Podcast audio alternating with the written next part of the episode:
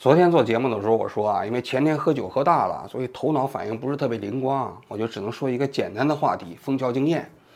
我今天啊在家休息了半天，那头好像还是有点晕。这中国的白酒劲儿比较大呀，你看这两天还没过去啊，所以我今天啊还是不能够说复杂的话题，还是只能讲一个简单的话题啊。我今天就来讲一讲即将登场的习拜会啊。说起习拜会啊，我在两个月之前曾经发过一个帖子，我说啊，十一月份。在美国旧金山召开的习呃 APEC 啊，第一，习近平会去；第二，跟拜登会见面。我当时做这个预测的时候，很多人不以为然啊，说你看，这习近平 G20 他就没去嘛，他现在搞孤家寡人呐，他他真的会去参加 APEC 吗？第二，现在习近平到那西方国家参加会议的时候，人家都不理他，他一个人站在那儿傻乎乎的，他就算去了 APEC，人家拜登能跟他见面？很多人都是这么一个想法。但现在看来啊，我的这两个预测都对了啊。很多人讲啊，说我平时分析国内的选题啊，哎，有点水平，因为毕竟是在国内做调查记者多年嘛。但是，一做时政新闻呢，好像就露怯啊。但在我看来啊，他们说我分析时政新闻不行啊，是因为我的结论往往跟他们的期待啊好像不一致，总觉得我的这个分析视角啊，他们很难接受，于是他们就认为我水平比较低啊。但至少从我看来，我的这些分析都是依据事实和逻辑进行分析的。所以，我们今天就来聊一聊习拜会这件事情啊。说起习拜会啊，中国现在这一次是非常重视啊。大家可以看一下中国外交部的官宣啊，说习近平这次是受美国总统拜登的邀请，到美国旧金山跟他进行会晤。虽然说不是国事访问，也不是工作访问，只是一个会晤，是最低最低级别的元首会晤啊。然后呢，他说去参加 APEC 峰峰会啊，但其实大家都知道啊，习近平和拜登这次的会晤是先有了 APEC 会议，而且也先决定了去参加 APEC 会议，只是在 APEC 会议期间跟拜登进行了一次工作会晤啊。按道理来讲，你正常的说话，应该说是习近平去旧金山参加 APEC 峰会，同时呢，在这期间跟美国总统啊拜登进行工作会晤。但是你看，中国的这个叙述顺序是完全颠倒过来，那就说明什么？说明中方远远重视习拜会的这个程度啊，要大于这个 APEC 会议。那你可以看到，中方对呃习拜会的这一次登场，那是超乎寻常的这么一个重视程度啊，这是一个方面。另外一个方面啊，你可以看一下，现在旧金山那方面，中方已经开始进行了各种各样的准备，当地的华人华侨都通过各种。渠道都收到了通知啊，要到那一天，本周三啊，要去欢迎习近平啊，有打标语的，有喊口号的，然后这些人呢，又是给钱，有大巴车接送啊。因为现在的海外华人啊，如果你要是没有这些，呃，这个这这钱呢，一般人也不太可能会去到那去欢迎习近平，对不对？但是有了钱，真就会去欢迎习近平，这是一个方面，一定要营造一个习近平到了旧金山。受到美国爱国华侨广泛欢迎的这么一个场景啊，国内就更不用说了。大家可以看一下，最近半个月，呃，新华社和人民日报就已经开始陆续发文章了，一定要让中美关系稳下来，从全人类的角度，对人民、对世界负责的角度的态度去发展中美关系啊。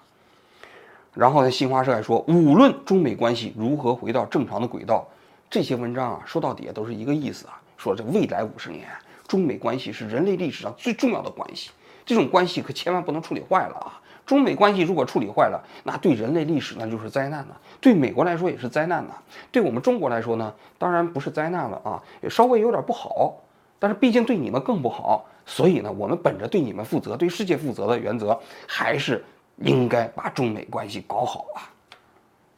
那同时呢，外交部的新闻发言人毛宁啊。昨天在接受记者采访的时候，回答了一个问题：关于习近平主席应邀赴美国举行中美元首会晤，中方已经发布了消息，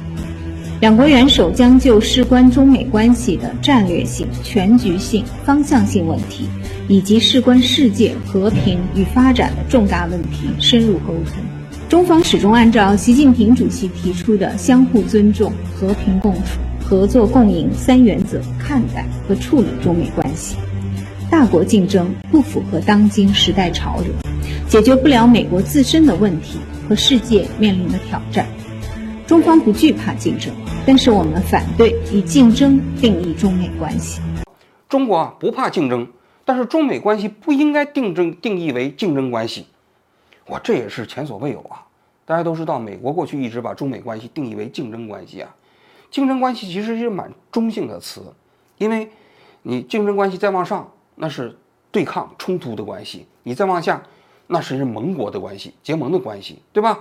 但中国跟美国之间，你显然既不是那种冲突对抗的关系，也不是那种所谓的结盟的关系，所以竞争是一个中性词，大家和平发展嘛。但中国现在都不答应了，中国说不是竞争的关系，那是啥关系啊？那肯定是合作的关系啊。共同发展的关系啊，哥们儿的关系啊，就差把这个意思说出来了。所以你看，国内的舆论也开始管制了啊，就包括人民日报写的这几几篇社论啊，底下的人看得门儿清，都说这是啥意思啊？是让我们最近不能再恨美国了，对不对？那司马南都是都在说了，他说他一贯是促进中美之间的友好关系嘛，亲自到美国买了一套房呢。你想人司马南对不对？所以你可以看到整个舆论场氛围都变了。据说啊。有三部献礼片关于抗美援朝的，什么上甘岭的战绩如画，最近都不能上了，可能搞不好以后都不能上了。然后中央电视台在放什么呢？放的当年的美国大兵啊，被中国救下来之后啊，跟女八路接吻，那个照片电影啊，那你想想，美国大兵跟女八路都接吻了，那都是恋人之间的关系了。所以你可以看到，中国现在对这一轮的习拜会要登场啊，努力营造一个这样的。怎么说欢乐祥和的气氛，那已经是司马昭之心，路人皆知了，大家都看得出来了。但这里头就有一个问题了，大家记记不记得年初的时候，《人民日报》连续写了九篇文章评中美关系，那是杀气腾腾啊。说这个美国是霸权主义，中国是不会听你们的招呼的。中国已经成长起来了，西升东降啊，不是东升西降，你们这个已经是逐渐的走衰衰衰落了，必须接受中国成长起来、强大起来的这么一个事实。但是回过头来，这不到半年，怎么就变了呢？我觉得这个问题啊，特别有意思啊，特别有趣啊。事实上，这一次习拜会的登场，中方的表现是非常积极的，并不是。美方主动跟中国沟通，呃，想要搞习拜会，而是中方主动跟美方沟通，特别希望搞成习拜会。这如果要说说这过去的一年的中美关系啊，确确实实是个多事之秋啊，因为中中间有气球事件，大家都知道中国的气象气球飘到美国上空了，被美国给打下来了。打下来之后呢，中方就中断了中美之间的军事交流机制，同时呢，美国啊又不断的对中国制裁的加码。最明显的就是在半导体领域内，那些芯片对中国进行管制。美国当时提出来的口号不是脱钩，是要去风险化。因为如果这些产业链全部在中国，或者依赖于中国，那么未来中美之间一旦要发生真的冲突，或者中国一旦要是对呃台湾下手的话，你国际社会拿中国没办法，所以要去风险化嘛。但这个呢，就导致了中美关系啊，就到了自建交以来的冰点。应该说，自建交以来，中美关系现在最坏的时刻就是今年了。但是到了下半年的时候，中方就开始竭力改善中美关系了。布林肯访华的时候啊，哎，美国同意了王毅下半年要访问美国。紧接着七月份的时候啊，实际上就有不同的管道，中方是不停的吹风，希望能够在 V 派 APEC 会议过程中间啊，能够达成习近平和拜登的见面。结果这个时候，美国有个大兵还帮了忙。这美国这大兵啊，姓叫金，他是住在韩国的一个美国的士兵啊，在这个军队里，他犯了纪律，他好像有冲突性行为啊，就被他抓起来了，拘留了。结果美国的军方呢，就给他买了一张机票，让他回到美国去接受更严厉的制裁。结果这个哥们儿到了机场之后啊，没有坐飞机跑了，他跑到哪儿去了？他参加了一个旅行团，跑到板门店去了啊。他到了那个地方就跑到朝朝鲜去了，被朝鲜给扣押了。这是一个严重事件，因为过去四十年。还没有出现过美军士兵被朝鲜扣押的这么一种现象，所以当时美国急于要把这个士兵给营救回来。朝鲜当时发了一个声明，说这个士兵啊，对美军内部啊存在的那种什么种族歧视的行为啊，感到非常愤怒，最后就跑到朝鲜来了。就这个时候，美国呢就找到了中国，希望中国能帮忙。中国呢肯定就跟朝鲜的小弟又打了招呼，所以这个哥们儿啊经过了七十天。在今年呢，就好像是八九月份的时候就把他放了，一共在朝鲜被扣了七十天，应该说是非常幸运的。你要知道，过去有好多美国人在朝鲜一关关好几年呢，而且还直接弄到那个关苦力去了。所以这个军人是特别幸运的。那么他当时从朝鲜能够放出来啊，是瑞典人到了朝鲜之后把他接出来，接出来首先接到了中国，美国的那些官员呢，在中国等待，一接到这个哥们儿之后，又把他用军用飞机给他拉走了。中国帮了忙，帮了美国的忙。那中国为什么要在这个事情帮美国忙？实际上是想改善美国和中国之间的关系嘛。然后九月份就是马耳他的王毅跟沙利文的会晤，哎，这个王毅和是沙利文突然跑到欧洲的一个非常小的国家里头，两个人进行进行了多轮会谈，两天的时间，一共谈了十二个小时。其实这个对王毅这七十来岁的老人来说，体力上要求挺大的啊。你想想，不停地谈呢，双方而且都是绞尽脑汁谈各种各样的问题啊。据媒体的报道来讲，当时谈的内容就有涉及到习近平访美的问题。最终，习近平的访美啊，实际上是在十月份王毅访问美国的时候敲定的。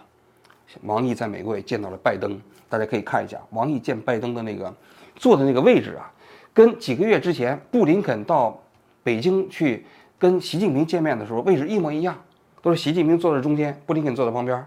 然后呢，美国也是拜登坐在中间，然后王毅坐在旁边。大家不要认为这些细节没有意义啊，对于一个外交场所来讲，这也是大国博弈的过程中间的一个常见的套路啊。大家还记不记得一年前，当时在巴厘岛会晤的时候，那个拜登见习近平的时候一路小跑，然后跟习近平握手，习近平在在那等着，然后拜登从那边过来。结果这个镜头被国内的新闻反复播来播去，那个感觉就像拜登是一中国的一个下级官员见到习近平那种汇报的样子啊，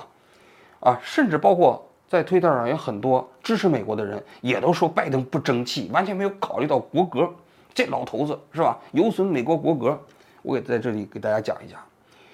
这个日本的首相岸田啊啊，去年也是在那峰会上见习近平啊。其实日本的外务省也是制定了好几套方案呢，什么方案呢？就是见习近平的时候，谁先握手，谁后握手，鞠躬还是握手，然后包括谁在那儿等，谁走过去，好几套方案。为什么？就是怕双方见面的过程中间被矮化。比如说习近平站在那儿，你不鞠躬，你岸田鞠躬了，那一拍下来，那你可不就是给人感觉你日本就是被矮化了吗？外部省是专门制定好几套方案的，所以你可以看到，就整个这些外交博弈过程中间的这些细节啊。十月份，王毅到美国，呃，敲定了习近平和拜登呃会晤登场之后啊，中美双方啊就进行了好几轮的铺垫性的这个会谈啊。因为美方的需求是希望尽可能的跟中国恢复军事方面的交流，以及在军事领域内的一些话题吧。然后呢，中方的诉求实际上可能主要集中在经济方面。你从双方派出来的这个铺垫性会谈的级别，你就可以看出来，在军事方面，中国派了一个外交部的军控司的司长到美国去跟美国来谈，那级别就只有一个司长嘛。但是在经济领域内，就在前几天，中国派了国务院的副总理何立峰到美国去访问，那这个级别就高多了，而且在美国访问了四天，中国的商务部的副部长随行啊，都在美国只能搞一个新闻发布会，那你可以看出来，中国现在是。急于要改善中美关系过程中间的重点是什么？那重点就是经济领域内的问题。为什么会如此？那就是我们接下来要讲的话题，就是今年的整个经济形势急剧恶化，而这种急剧恶化最终促使了中国对中美关系的呃这个方针和政策的转向。大家可以看一下，就是中国政府啊公布的一到九月份的前三个季度的经济数据啊，我特别。在中国政府网啊，把这个数据下载下来，我给大家念一下啊。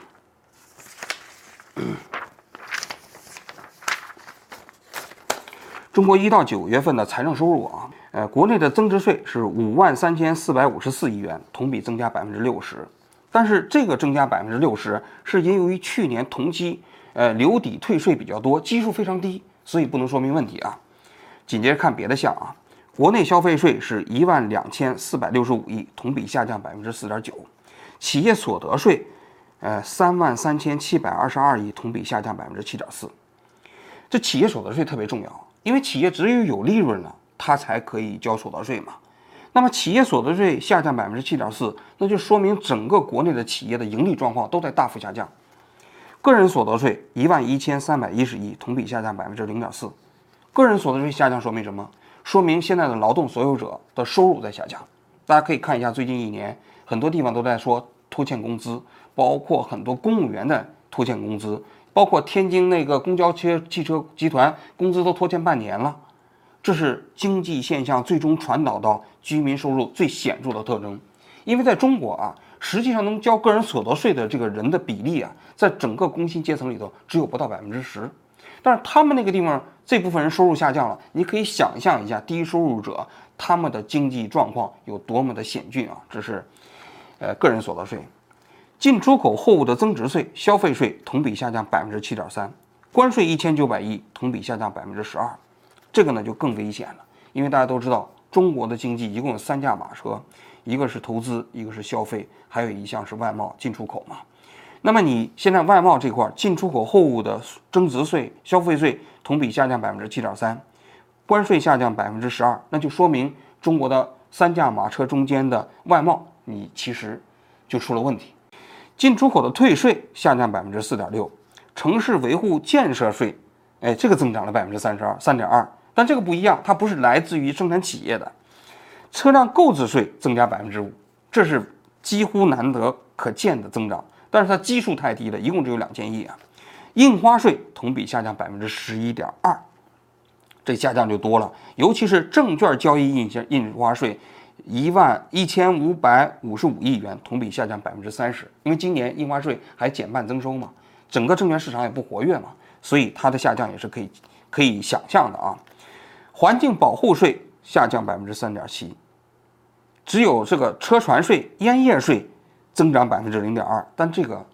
比例非常低，基数一共只有九百亿。那么与此同时呢，所有的公共预算的支出部分都在大幅增加。比如说教育支出同比增长百分之四点三，科学技术支出同比增长百分之三点三，呃，社会保障和就业支出同比增长百分之八点二，等等吧。那就说明什么？那就说明今年的财政状况在严重的恶化。可以说，今年的赤字预算已经是。没有悬念了啊！我们再看一下十月份，十月份有一个数据啊，就显示就更可怕。这个数据呢，讲的是啊，就是我们今年外贸的进出口啊数据啊，到十月份的时候终于转正了。因为前九个月一直在下降，是下降了百分之零点二。过去的中国的外贸出口多强劲呢？但是今年是罕见的前十九个月中间一直在下降。那么这第十个月的时候，终于转正了，达到了正向的百分之零点零三。其实我都怀疑这个数据是做出来的，但这个数据里头又有一些分支数据特别值得分析啊，就是中国在对待三个主要贸易出口的国家，欧洲、美国和日本这三个国家，它的出口额都在大幅下降，下降的幅度啊都在百分之五到百分之七之间，这是一个非常惊人的数字啊。但是与此同时呢？对这三个国家的进口，还实际上反而是在增加的。那也就是说，中国增加了这三个国家的进口，但是出口完全没有起色。那这说明什么？那就说明，其实啊，这三个国家并不是不需要中国的商品了，而是由于中国现在的政治环境啊，导致了这几个国家跟中国去风险化的政策因素，导致了中国出口受限。那这个对中国的整个外贸形势的影响啊，现在几乎是决定性的。那这个对中国的经济啊，现在看来今年的这整体情况的影响啊，终于传导了中国的决策层，认为这种方式不行。还有一个数据，我给大家讲一下，我们十月份呢，啊，直接引用外资的数字达到了负的一百一十亿、一百一十八亿美金，这是我们从一九九八年到现在没有出现过的现象，就是单月的。直接运用外资的投资的数字为负，那说明什么？那说明很多外资在逃离中国，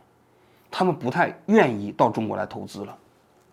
所以中国现在呢，就急于要改善啊，其实跟美国的这种政治关系，要建立对美国的企业的信心。包括这次习近平去参加 APEC 的时候，有一个安排，就在当地跟美国的商界人物啊，要要搞一个参会。这参会可以卖座位的啊，两千美金一个座位啊。如果一个企业家，你要是交四万美金买一个桌子的八个座位，还可以送你一个位置，跟习近平坐一个桌。为什么？中国现在需要给美国的企业家打气，不能走。你们如果走了的话，中国经济就完了。也包括跟美国之间现在要谈，想谈什么？就是说，希望是中美之间在政治分歧无法解决的情况下，先稳住经济，经济上能够继续合作共赢，继续能够合作发展。这是中国现在想要在习拜会登场之际啊，想要跟美国达成的这么一个交易。这就是这次习拜会过程中中国最大的期望和目标。当然，这个目标能不能实现我不知道啊，因为习拜会还没有开啊。但是我想说的是，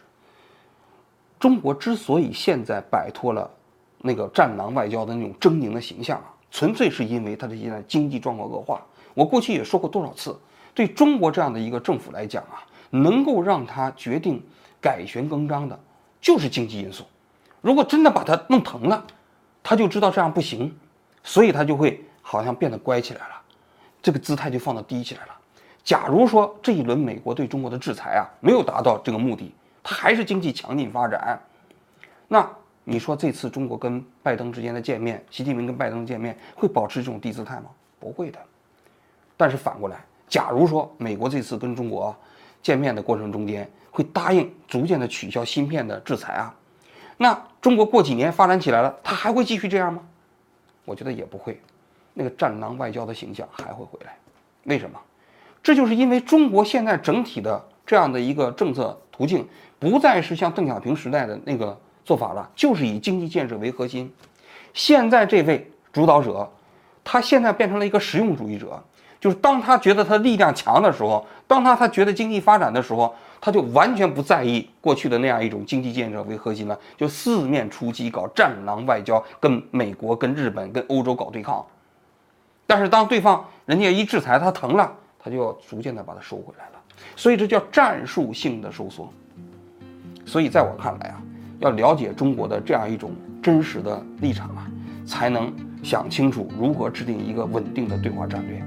至于习拜会登场之后啊，中美双方到底会怎么博弈啊？呃，这次峰会之间会不会取得啊？他们各自双方所要取得的那些目标啊？咱们呢，等到习的拜习拜会啊登场之后，咱们来继续分析啊。好，我今天就讲到这里，谢谢。